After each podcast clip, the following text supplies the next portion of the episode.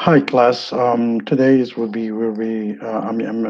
name is Faisal Bachari. I'm your macroeconomics teacher, and I will be supporting you and helping you for this semester. Before we start presenting chapter one, we probably need to go through a few issues, house cleaning and house arrangement with you. But before that, let me start with an introduction of myself. As I said, my name is Faisal Bachari. I've done my education in Winnipeg, Manitoba, most of them. I did my high school there. And after the high school, I did my undergraduate BA Bachelor in Economics and Administration from University of Winnipeg. Meanwhile, I was doing a Business Information System diploma, which is in the same time. So I, after doing my undergraduate studies, I started doing my graduate studies in the international business, which is partially has economics courses that are macro and micro because it's an international business. So I was active with that also. Once I graduated from my first graduate studies, meanwhile, while I'm studying, I was working in Winnipeg, Manitoba. I started working in the beginning as an auditor in chartered accounting firms. And then after that, I started working for the United Way in helping the newcomers to settle in this country. And helping them from probably simplest stuff, how to get on the bus, until the most complicated things is building their future or applying for income tax, or teach them and train them on to do these stuff. After my graduation from my first graduate studies in international business, I got a job in UAE, Abu Dhabi. And there, where I was in charge for implementing HR SAP in there. After it was a project, multinational project, some people from Germany, from India, from local. We were working together. I was the product and the project manager for it, for that implementation. The company was huge in that size, so they wanted to have a high-end tier one product to serve them. So we selected SAP for them, SAP HR, and we implemented that. A year later, we delivered a very successful implementation. So that time when I was selected by Hebron University for Science and Technology to be the HR manager and a professor in the same time. So I was doing a full-time HR and a professor and a part-time there. I was teaching second year and fourth year commerce students, courses in the field of management and in the field of economics and marketing.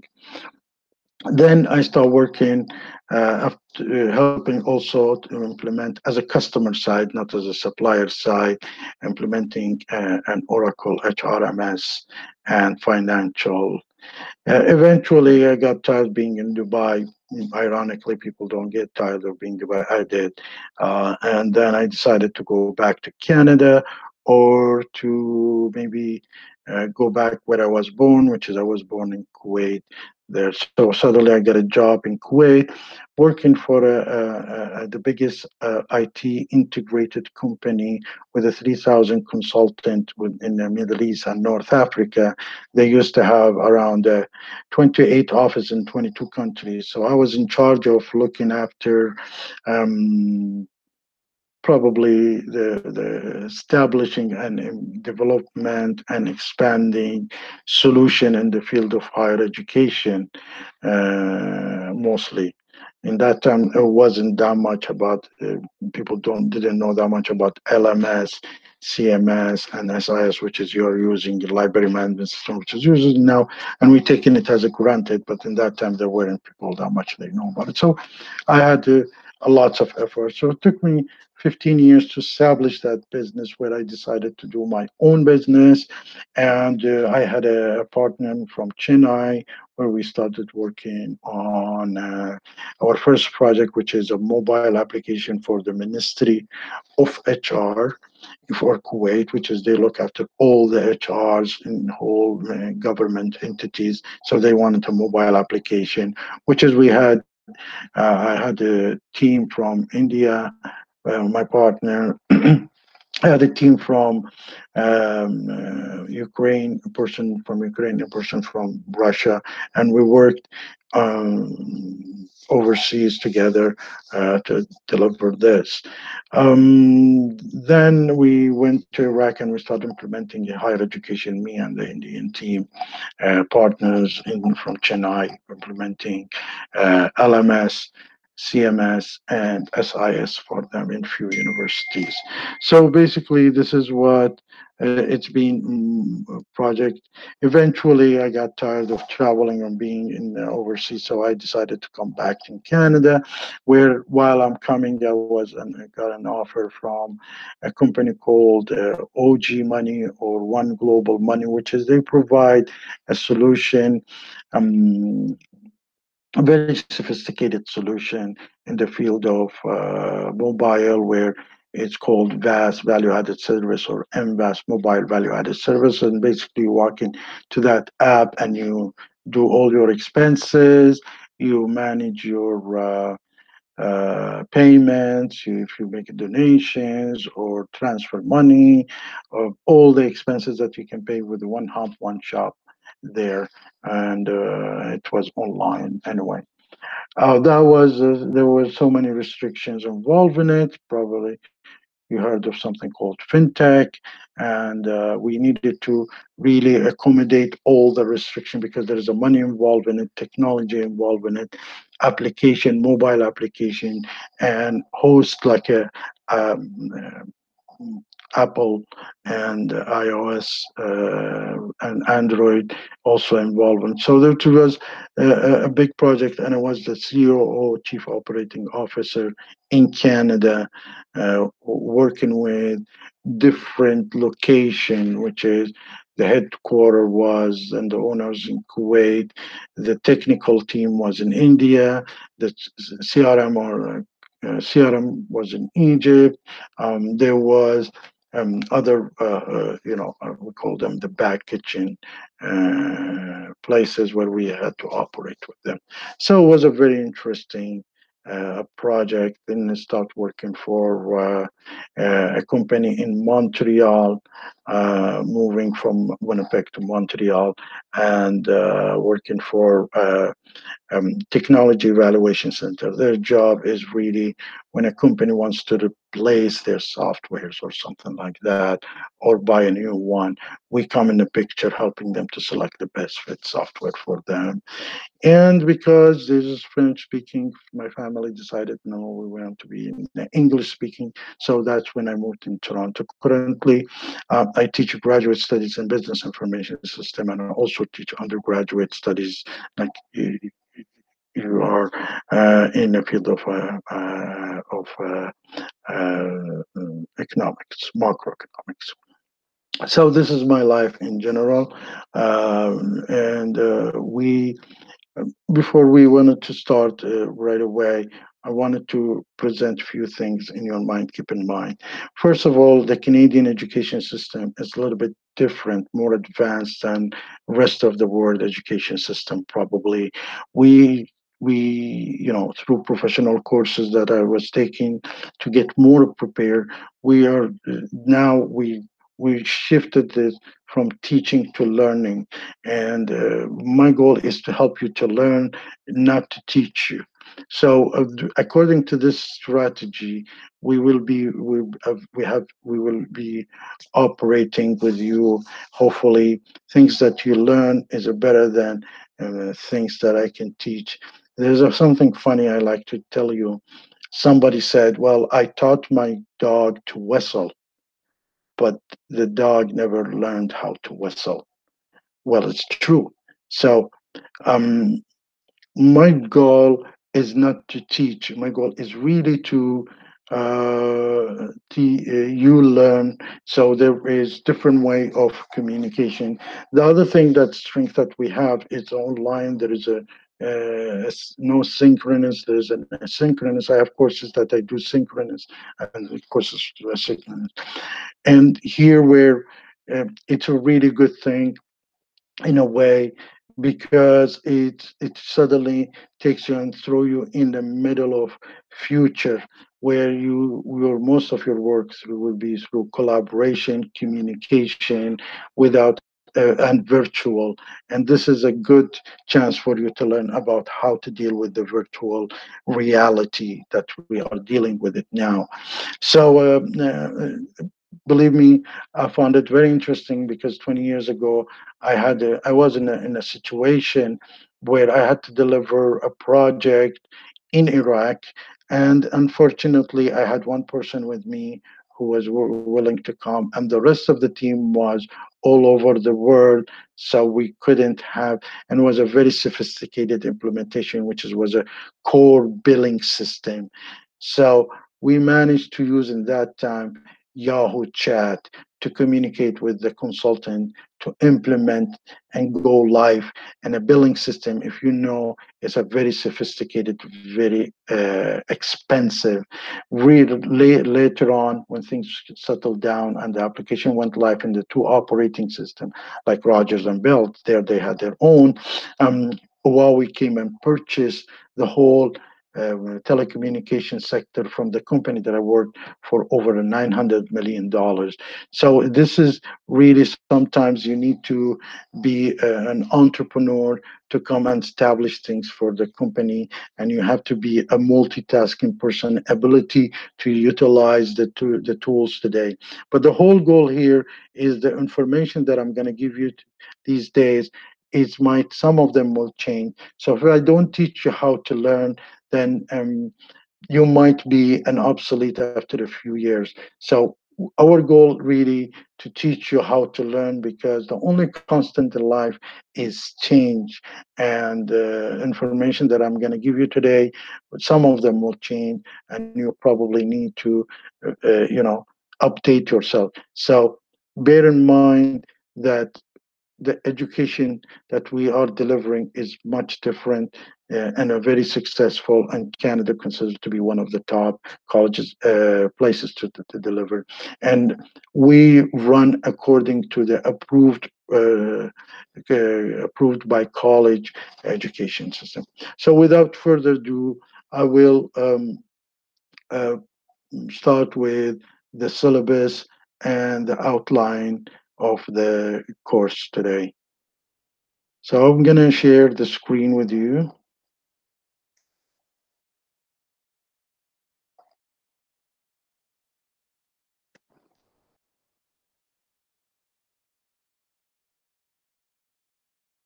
Wonderful.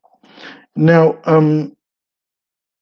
as a beginning, let's talk about the course outline. The course is called, by St. Clair College, a course called Macroeconomics, and it talks about it's an introduction to macroeconomics with the objective of giving the college students an overview of basic economic concepts, including the flow of economic among household, businesses, and government, employment theories, and price stability. And why this is important, also plus fiscal policies, the Bank of Canada, and monetary policies. These are all will influence, if you have your own business or you're involved in a business, all these information, all these data will be influencing the way you work, the way you produce, the way you deal with the rest of the world. I think macroeconomics and microeconomics is one of the basic things to understand the business better, and the shifting in the business, and try to, distinguish between different things in a life. Now, macroeconomics is very much connected also to politics and effects of the politics, but also in a free market, macroeconomics is also driven also by the demand and supply chain. Okay, so there is here the only book that I can really today you can find it, and if you're not into, you can use this book as a reference if you can find it in the market. It's called Required Tools: The Principle of Microeconomics, 7th edition. I've already supplied you with these data as the syllabus and the outline. Now, there is also a backup book for it, which is, I will let you know about the book. If you cannot allocate this, you can use another one, which is in the McGraw-Hill, if you can have access to it. So the whole concept here is you can utilize this book, but also I will supply you with this presentation and also with the materials every time we finish the class. Now, furthermore, there is not much to talk about it here. You have to understand this is what's being approved by the college and by the government of Canada. This is the education that we have to follow, and by the Ontario Board of Education. So we are following the same thing and approach to covering all these outcomes.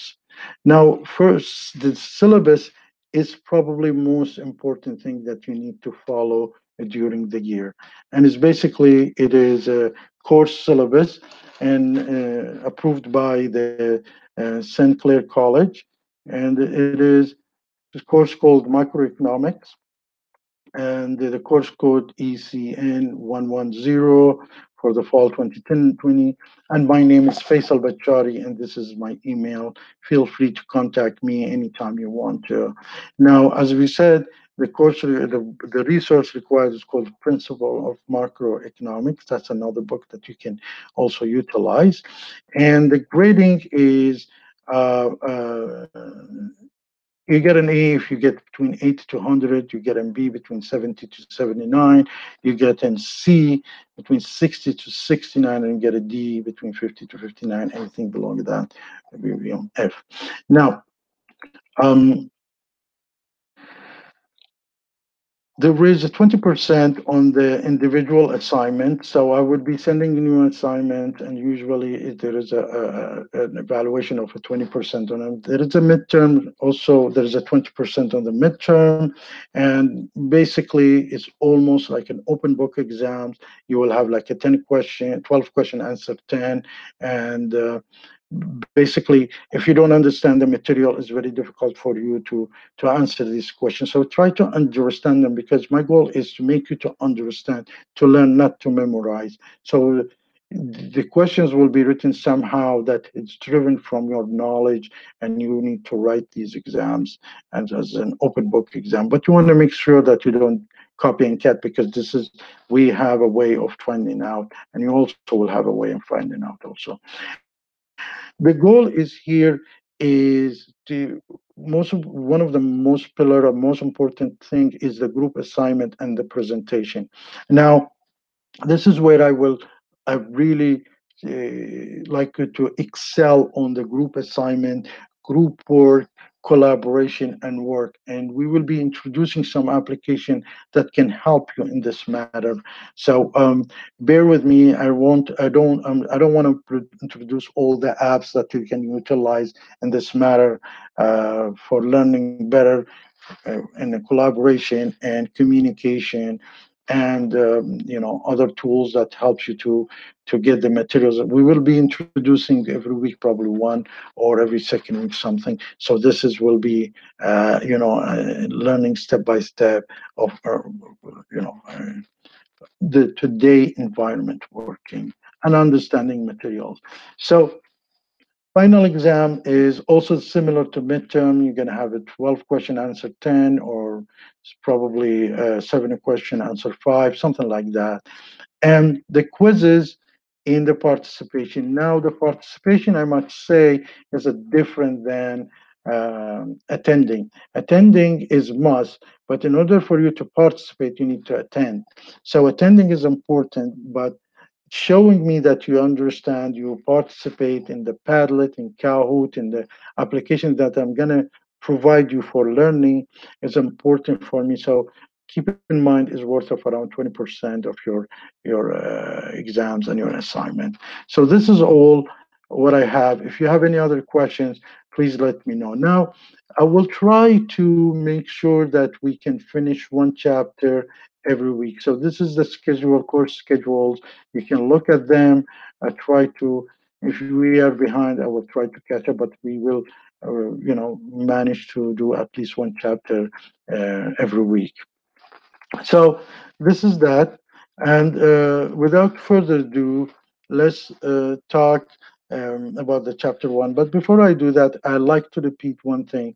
You need to attend the classes, that's one thing, but also you need to participate. Participate is not attending, showing me your thought, your views, your understanding of material. These are very important to evaluate your learning processes, so I can adjust when learning processes. And don't worry about it. I would not throw all these applications on you to utilize. You will be slowly getting introduced one by one toward these applications. Okay. So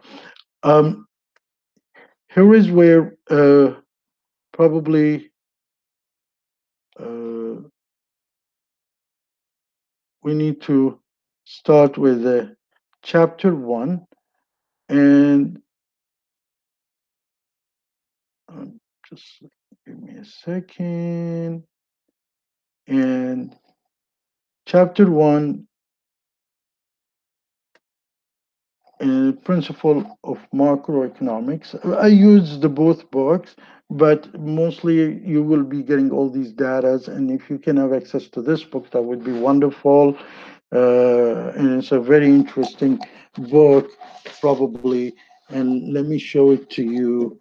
Probably this is the cover is looks like that, so you can have access to it.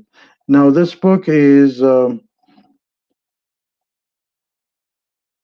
It's a very interesting one, and probably I would suggest you have an access to it. If you don't, also the materials, I'm going to supply you with that. So chapter one, the economic problem.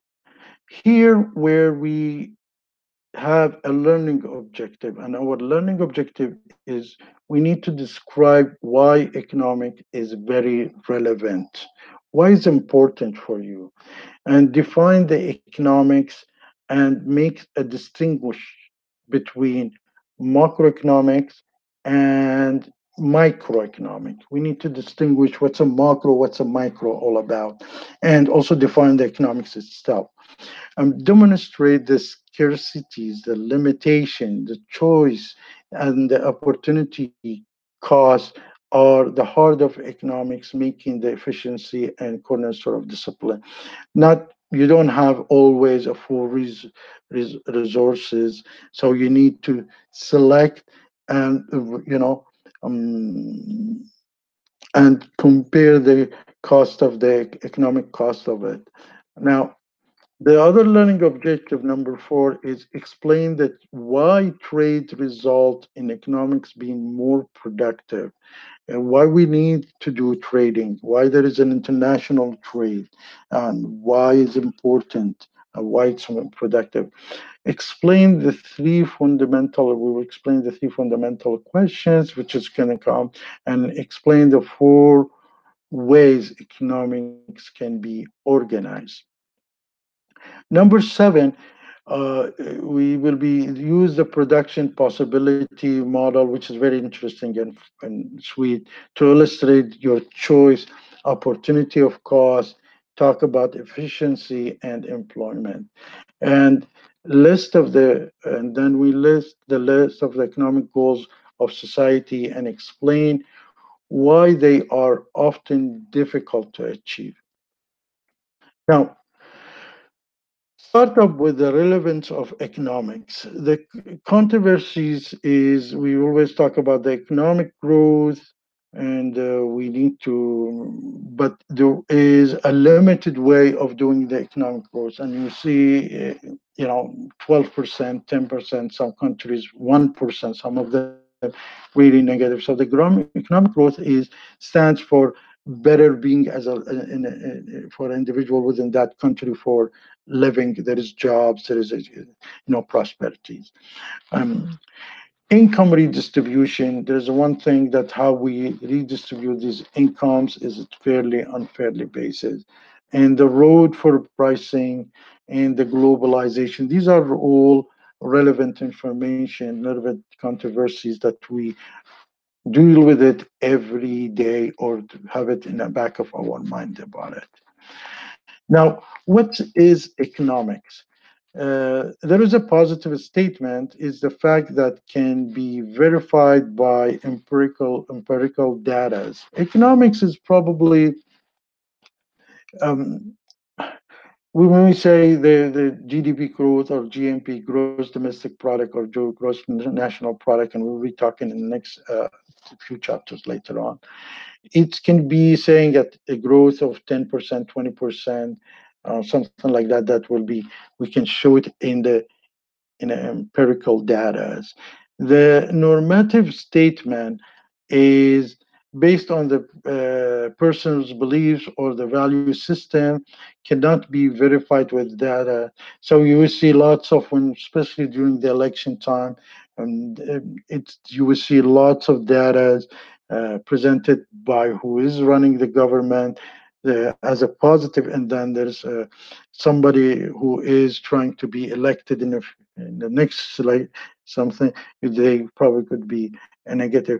So it's really sometimes cannot be verified with the data and based on our belief and the value system.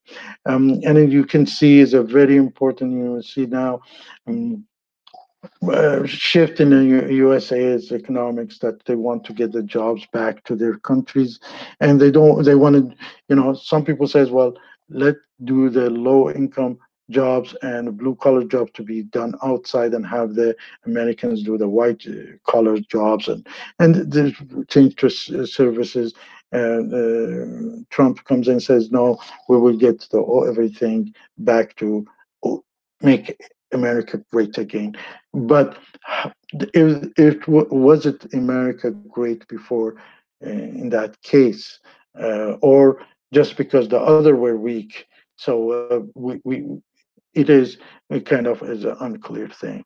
Now, so the positive thing is positive fact that can be verified with empirical data. Keep that in mind. Now, I just wanted to see if you did understand these things. So identify of each the following statement as either positive or a numerative. Now, for example, things that you can verify it with the data or something that's according to your feeling. Now, the first thing is that if the federal government budget this year is the largest in the history. So if the government really have the biggest budget this year, is it P stands for positive or numerative? The national debt, what do you think? And think about it while I will show you the answer. The national debt is at the manageable level, and therefore is nothing to worry about it. Most of the countries worldwide, they have some kind of debts, but at what situation they are manageable, we should not worry about them, and at what situation we should worry about them and start taking down the country. The price of gasoline is higher than it needs to be. And the rising dollar, Canadian export are creating many new jobs in the countries. So the first one, let's see what's the answer for it. Is it positive, negative? So it's positive, stands for P, which is the federal government has a big budget. So there's lots of spending happening and the business is going to boom. The national debt is manageable level and therefore is nothing worried about it. This is probably, it depends how to see it. Should we have debt or not? And is it a debt? Can we make that payment for it or we not? Is it getting bigger year by year or getting smaller? So no matter how you feel about it. And the price of gasoline is higher than it needs to be. So that probably we say, well, for the consumers of cars and all these things is really expensive. But in the same time, if you look at it, this can help the environment and people will be more conservative, utilizing less of that. Raising Canadian export are creating many jobs in the country, and this is a very positive thing that will happen. Now, so what is economics? Economic theory looks at how positive statements are related. Uses at this, the scientific method.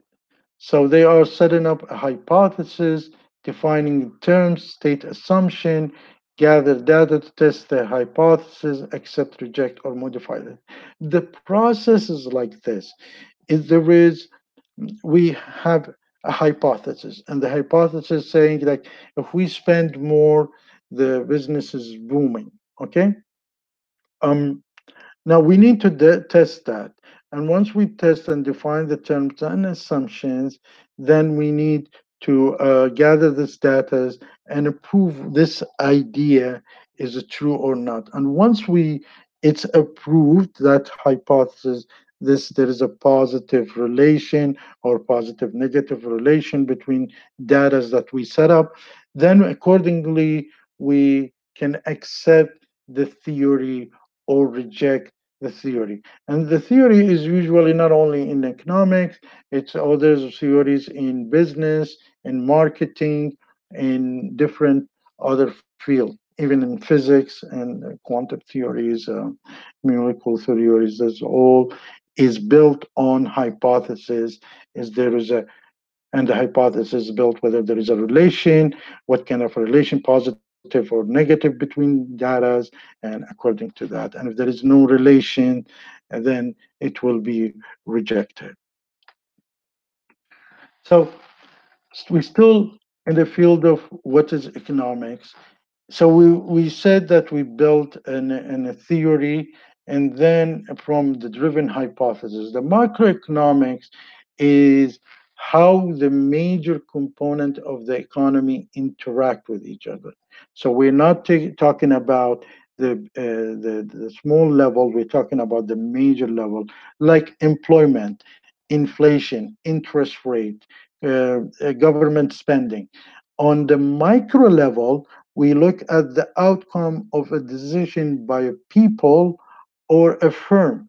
So whether the supply and demand, we look at the supply of the market and demand for that product or that sector of service, cost of production, market sector, whether the cost of the unit keeps going down by more production, at one level it's going to go up, whether this is elastic or inelastic for the pricing for this. Now, so these are two levels of a macro and micro level. Now, just to distinguish between macro and micro level, for example, if you look at the price, the average of all the products, the price is average price for all the products. In micro, the average of the particular product or particular service. Production of the whole economy, the GDP. These are the GMP and GDP, we'll talk about it. The whole productions versus that company or that firm or that industry, which is that micro, and the whole is a macro.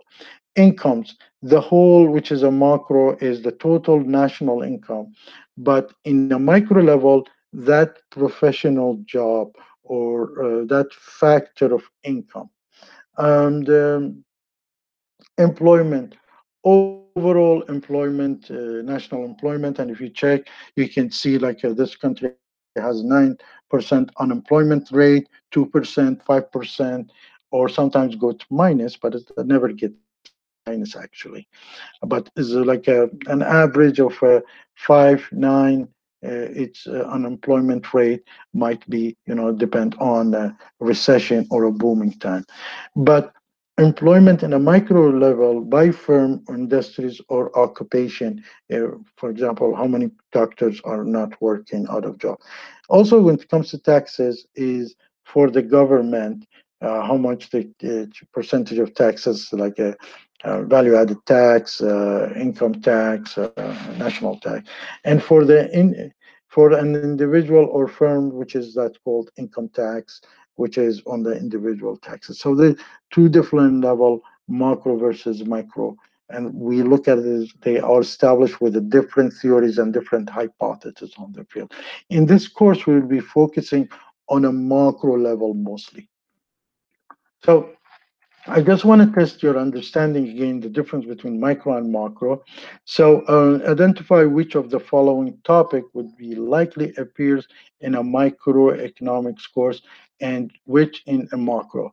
The price of iPod, in which level, macro or micro? Unemployment rate, we said it in the previous slide. Is it micro or macro subject? The presence of monopolies, is it micro or macro subject? And the last is probably the rate of employment, economic growth. So the price of an iPod is a micro because the more the price goes up, the lower need for it. The unemployment rate is a macro issue of macroeconomics. The presence of monopolies is a micro, and the rate of economic growth is macro. Eventually, you will grasp these concepts and these things that you need to put them in your mind. You're going through a theory, which one is works for it, and then you can come up with whether this theory is belong to macro or micro. This is how I process it. Now, limitation or scarcities of resources and choice. Resources are scarce. There's not always a plenty of resources. There is a limited resources for everything. Resources or the factor of production or input or anything used to produce goods or services. So this is what you call the input stuff is the resources. They don't have enough resources to produce everything everybody wants, because sometimes you don't have enough manpower, or you don't have oil, or you don't have sand, or you don't, it's not all the resources available so you can produce everything you want. And there where you must have some way of retention of scarce resources, and the resources that you have to manage it well. The other resources, economic resources, like as I said, the labor, human, mental, and physical efforts. I don't know if I need 100 people and there is only 10 people. That's a labor thing. Land, any natural resources, like I said, oil to produce goods or services.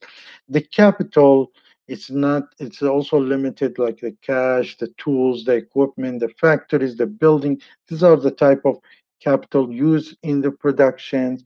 And the enterprise, the human resource, the innovation, and task risks. Also, these are as a part of the enterprise, which is there could be a limited resources for it. So economic resource and the way payment, so you get laborers and the way you pay them with the wages, they earn wages. You have land, and the land earns rent. The capital earns usually interest, like cash earns interest, and the enterprise earns a profit. So these are the more labor, the more wages you have to pay. the more expensive the land, or the very strategic, the more rent, they have kind of a positive coloration between them. Now, let's go back and start doing some more understanding, and it's nice to just keep refreshing yourself on this. Labor is, if it's indicated by L, capital could be indicated by K, land could be N, and enterprise by E. Sometimes you will be running for some kind of a things that might be depend in the which hand it is, whether in the hand of the consumer or the supplier, it might change. So if we're looking at the barcode scanner in the supermarket, what is it? Is it a labor, capital, land, or enterprise? If we're looking at the fresh drinking water, what is it? Is it a labor, capital, is it a land, or enterprise? If we're looking at the copper deposit in a mine, is it L, K, N, E? L stands for labor, K for capital, land for N, and enterprise. The first application of e-technology to an economics textbook and an office building. The barcode is a capital because it's a product that you, they utilize it to for doing in the supermarket, and you need it to do your work. The fresh drinking water is a land, is a part of resources, sources like oil is also a part of land.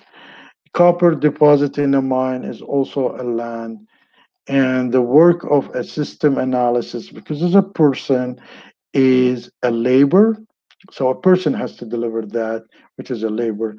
And the first application of e-technology to an economics textbook is done by a corporation or a company, which is an enterprise, and an office building is a capital because you have to pay the rent or you buy it, something like that. Now, technology and opportunity cost. We said that the opportunity cost, because the resources is limited, you have to select which opportunity you're going to go for it and which one you're going to ignore it and how much it costs you for that. The technology is a method of production, in a way in which resources are combined to produce a good or service. So different supplier, different products, you put it together and you produce some kind of a good or a services to end user, which is, could be another supplier, or could be a consumer, which is another supplier, could be a consumer for you. And here is where you look at the opportunity cost, the value of the next best alternative that is given up as a result of making a particular choice. So it's basically, if I have a limited scarcity, I have water, and this water I can bottle it and sell it, or I can sell it in a tank, big tank. I need to look at this scarcity, which one is a better choice. And if I give up on that, what's the opportunity cost that I'm giving up? So the scarcity forces your choices. The limited resources that you have forces the choice that you are.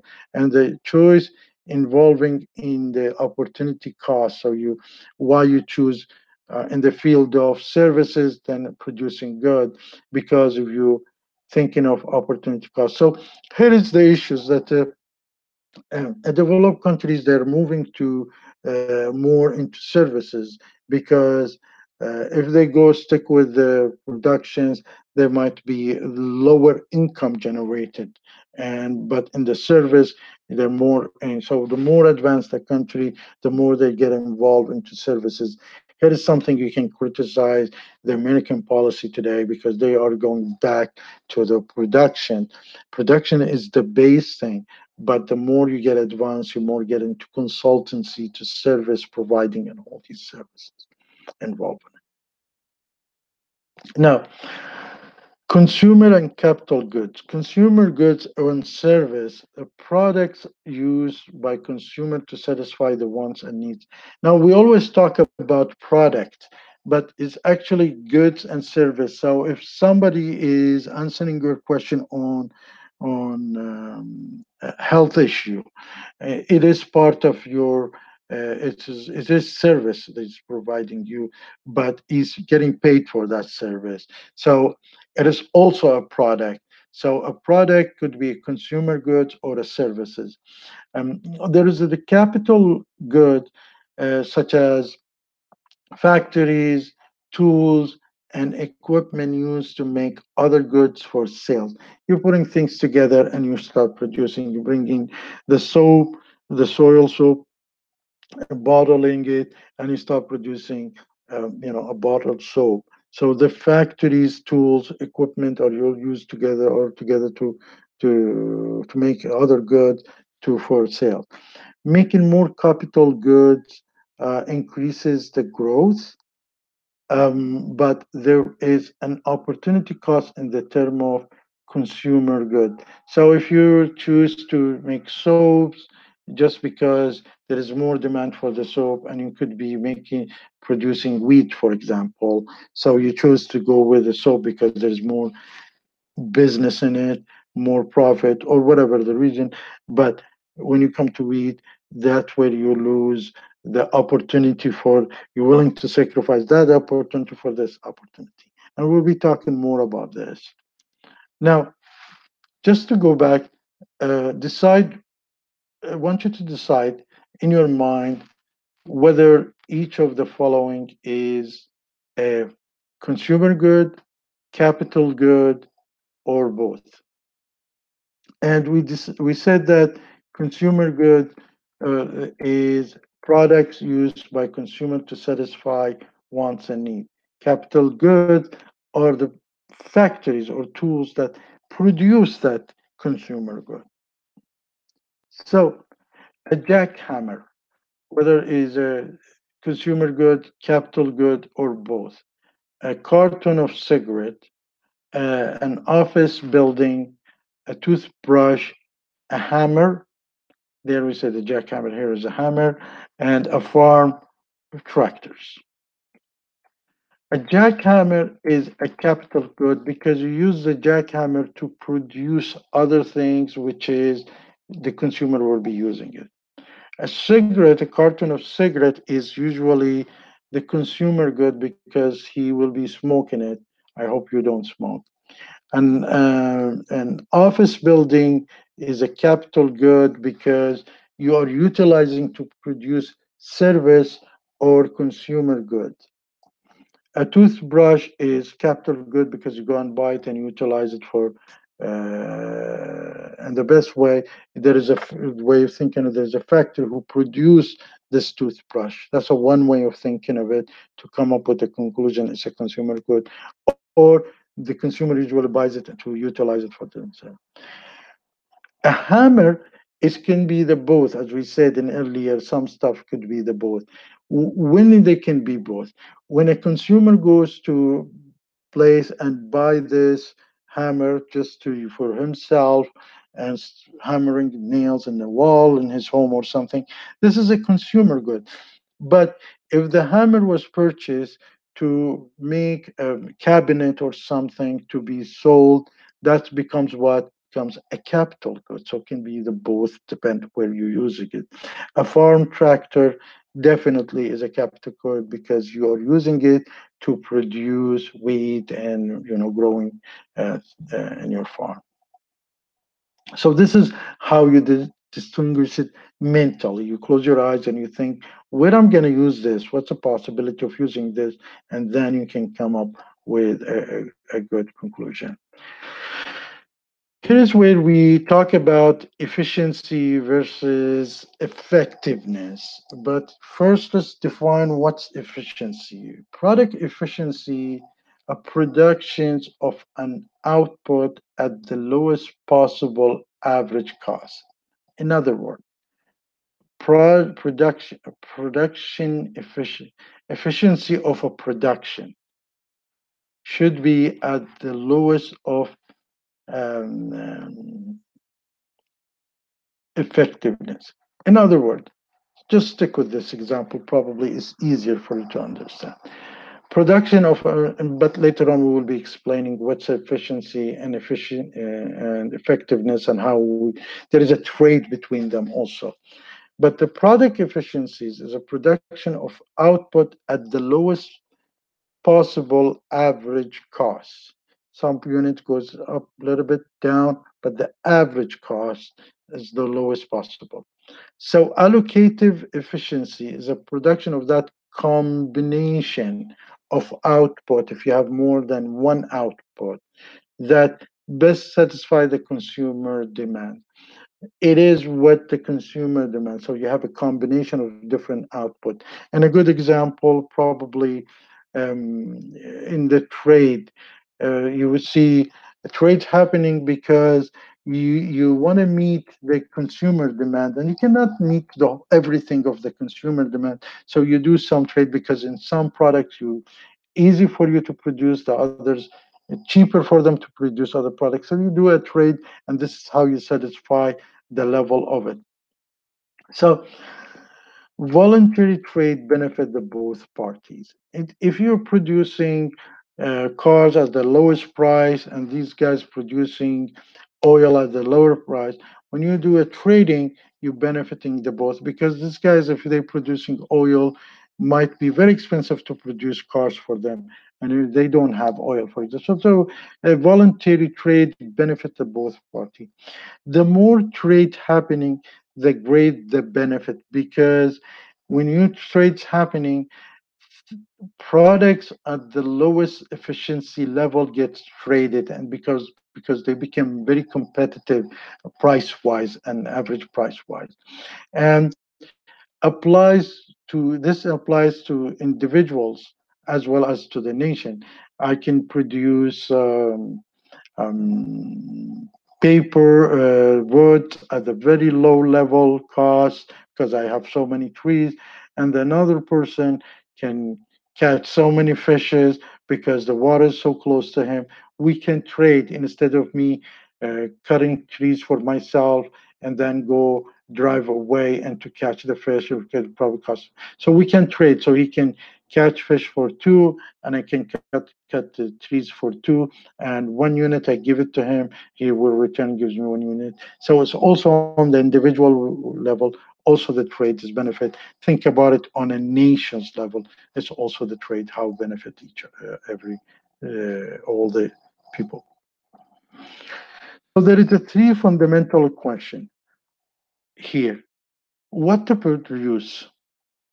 Should I produce trees or catch fish? How to produce? What kind of technology? Should I cut it with trees? With chainsaw or a regular thing, the technology that I'm using, and for whom? All the economic society must answer these three questions. What am I supposed to produce? How to produce it? And to whom I can sell it? I can exchange it with them. Now, probably you think I can sell it. Selling is also exchanging money versus your products, and that money can be exchanged later on for other products. So it's a mean, money is mean of exchange, a tool that helps people leveraging the exchange of products and services. So there is a four types of economics. Is you have the corporations, cooperation, I'm sorry, you have the command side, you have the custom and the competition, and usually modern countries are usually have a combination of all about cooperation. They have probably command things, you have the custom, and you have the competition also available. So it depends. Mostly in the business, private businesses, you will see the competition is a very stronger than the others. Now, the production possibility models. Production possibility models is, as we said, you do some exchange, cost of economics there, and it's a graphical represent of various combination of maximum output that you can produce from the available resource and technology. So you have available resource and technology. What's the maximum thing you can produce before you start costing you more and becomes inefficient and you're ineffective? And you take an assumption that you have a full employment, all the people are working, and use the best technology. These are also an assumption available, and you're a productive efficiency. So you're just building the bench, and you want to see how far you are from that bench. And the bench is kind of a full employment, the ceiling. You have a full employment, you can manage all this employment, you have a best technology, and you have a very productive efficiencies. So as example here, to make it easier, let's say if you have an option between producing cars and wheat, that's a very good example. So you have a possibility of output, different possibility from A to B.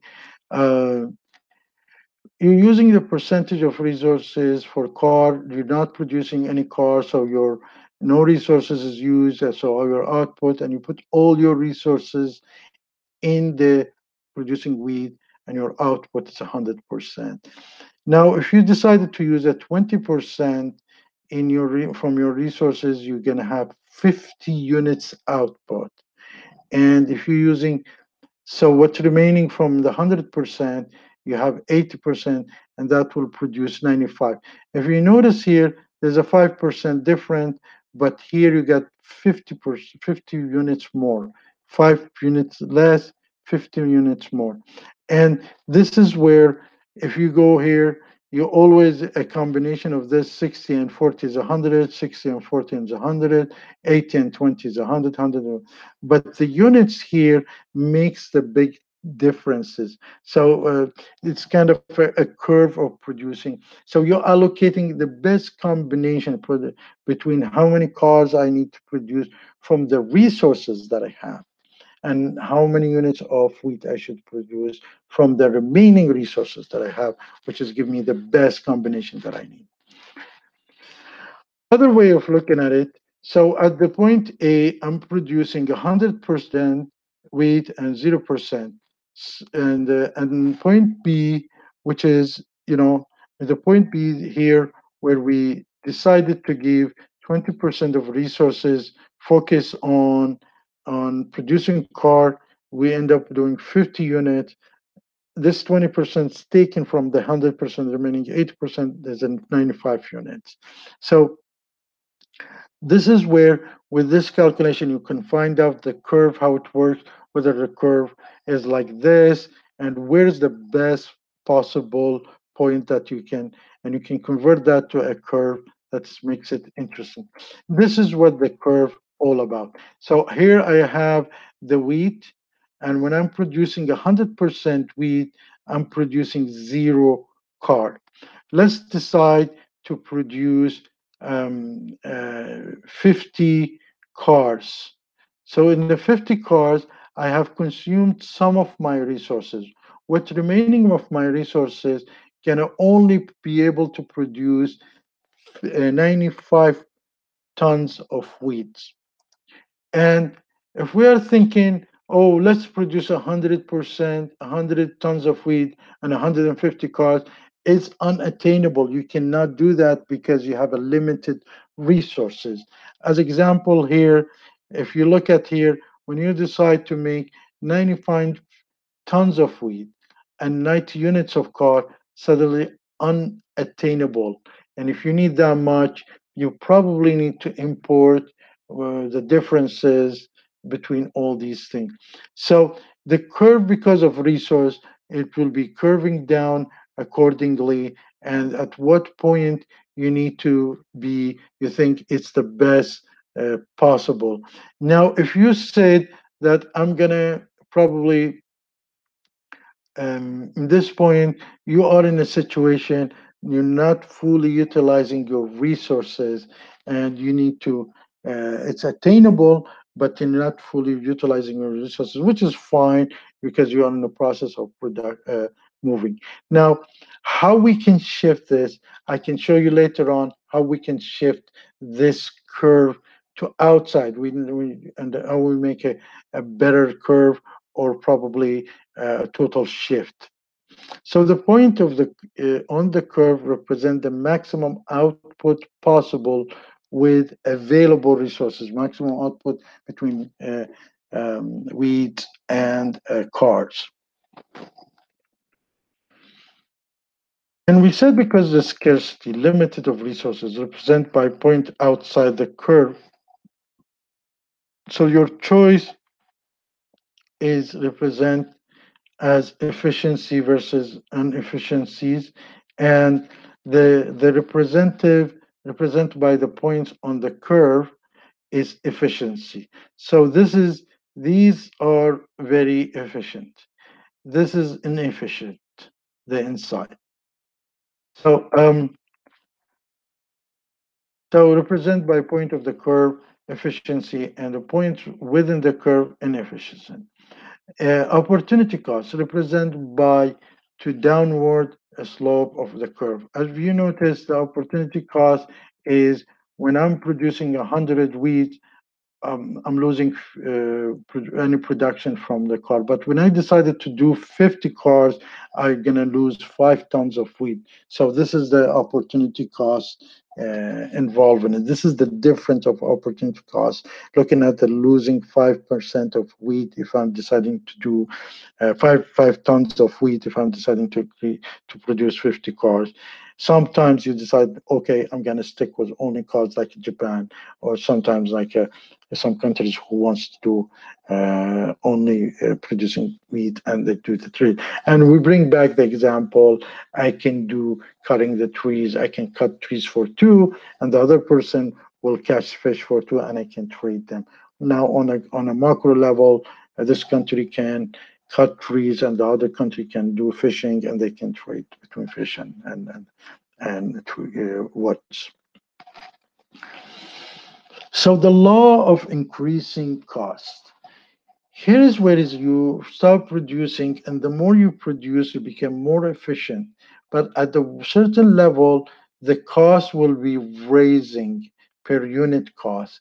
And the factor of production are not equally suitable. So that if you produce 1 unit, because you already have overhead costs, these overhead costs, if you produce 10 units, divided the 10 unit overhead cost divided by 10 units. If you produce 100 units, the overhead cost stays there, and the overhead cost divided by 100 units. If you produce 1,000 units, the same overhead cost is going to be divided on that.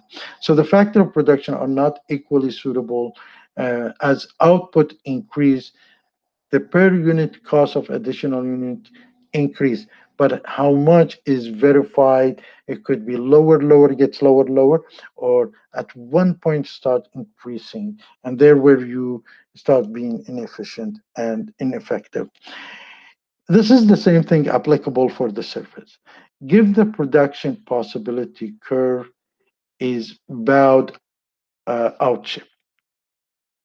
So more cars are produced, an increasing amount of wheat must be given away. So more you decide to do more cars, you have to give away more wheat in a way.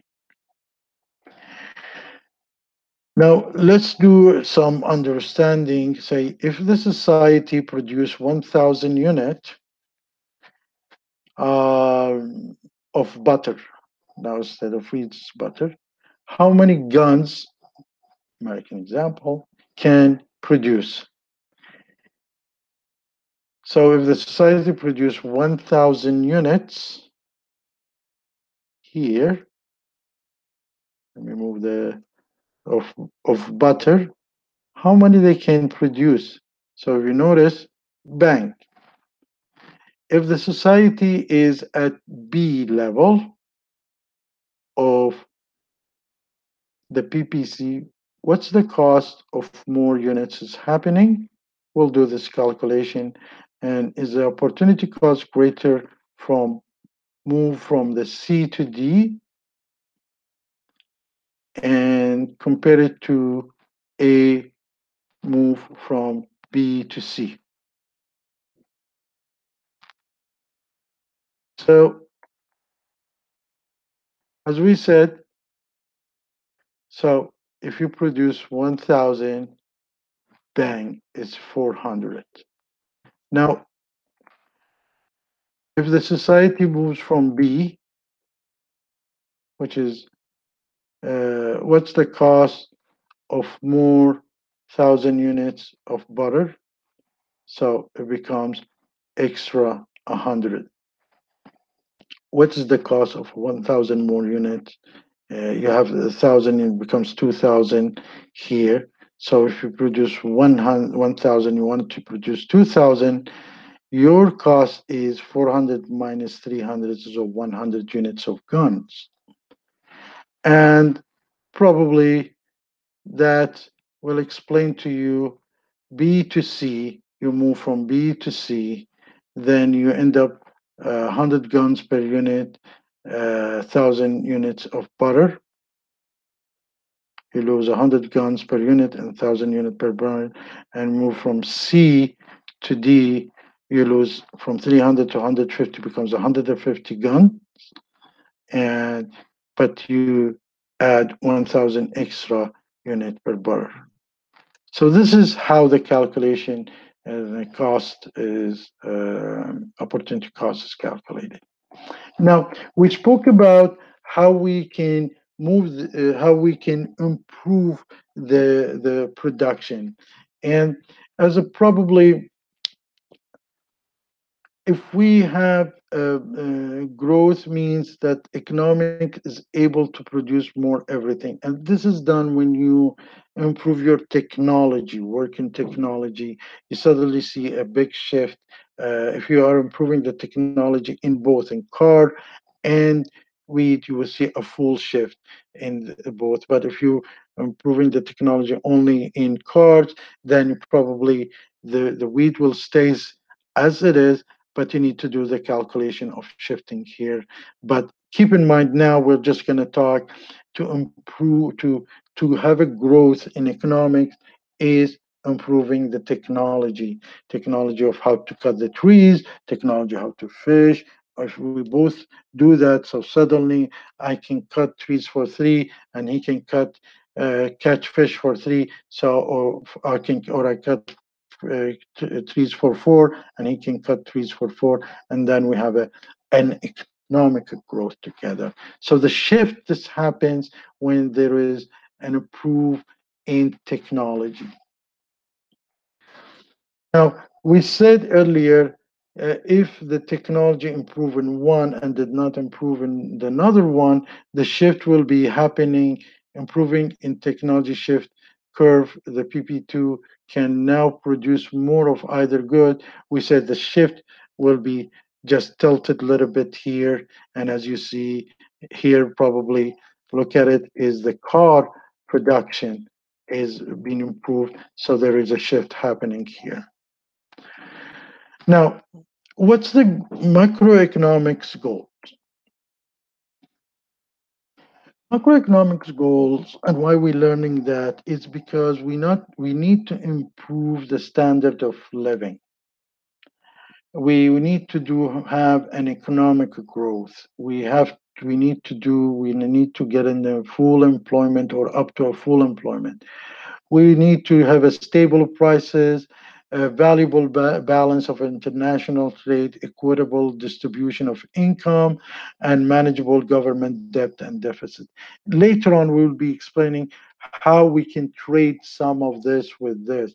Now, when you have a full employment, you might have an economic growth, but you cannot have manage the inflation. The prices keeps going because the spending is going to be higher and people willing to pay more for the same good.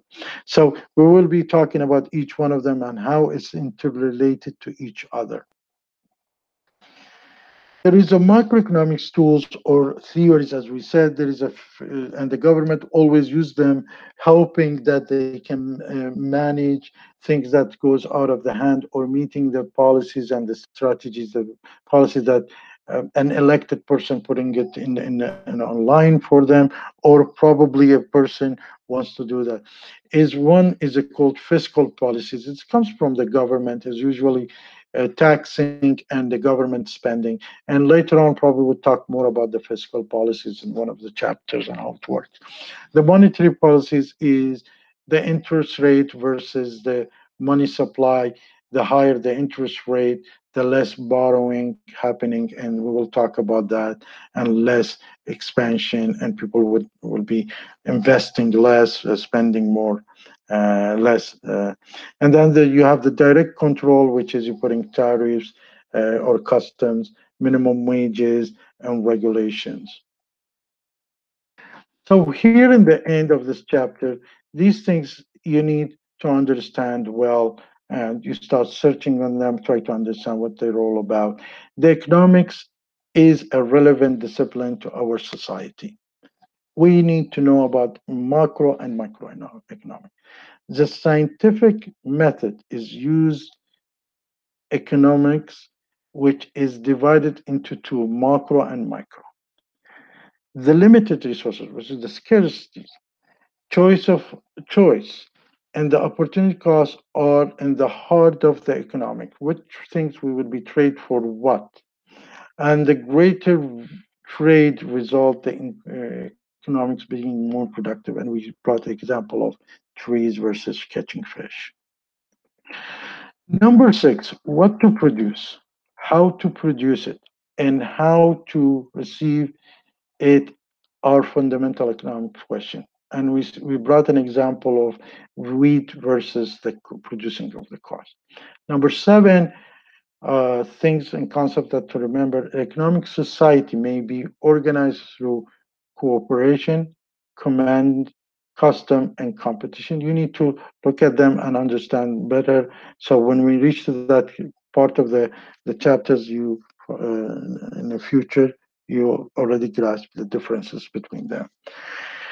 Number 8, the production possibility model illustrates the choices, opportunity costs, efficiencies, and unemployment. And once again, we talked about where is the point where it's inefficiencies and where is the point we cannot reach it because of resources.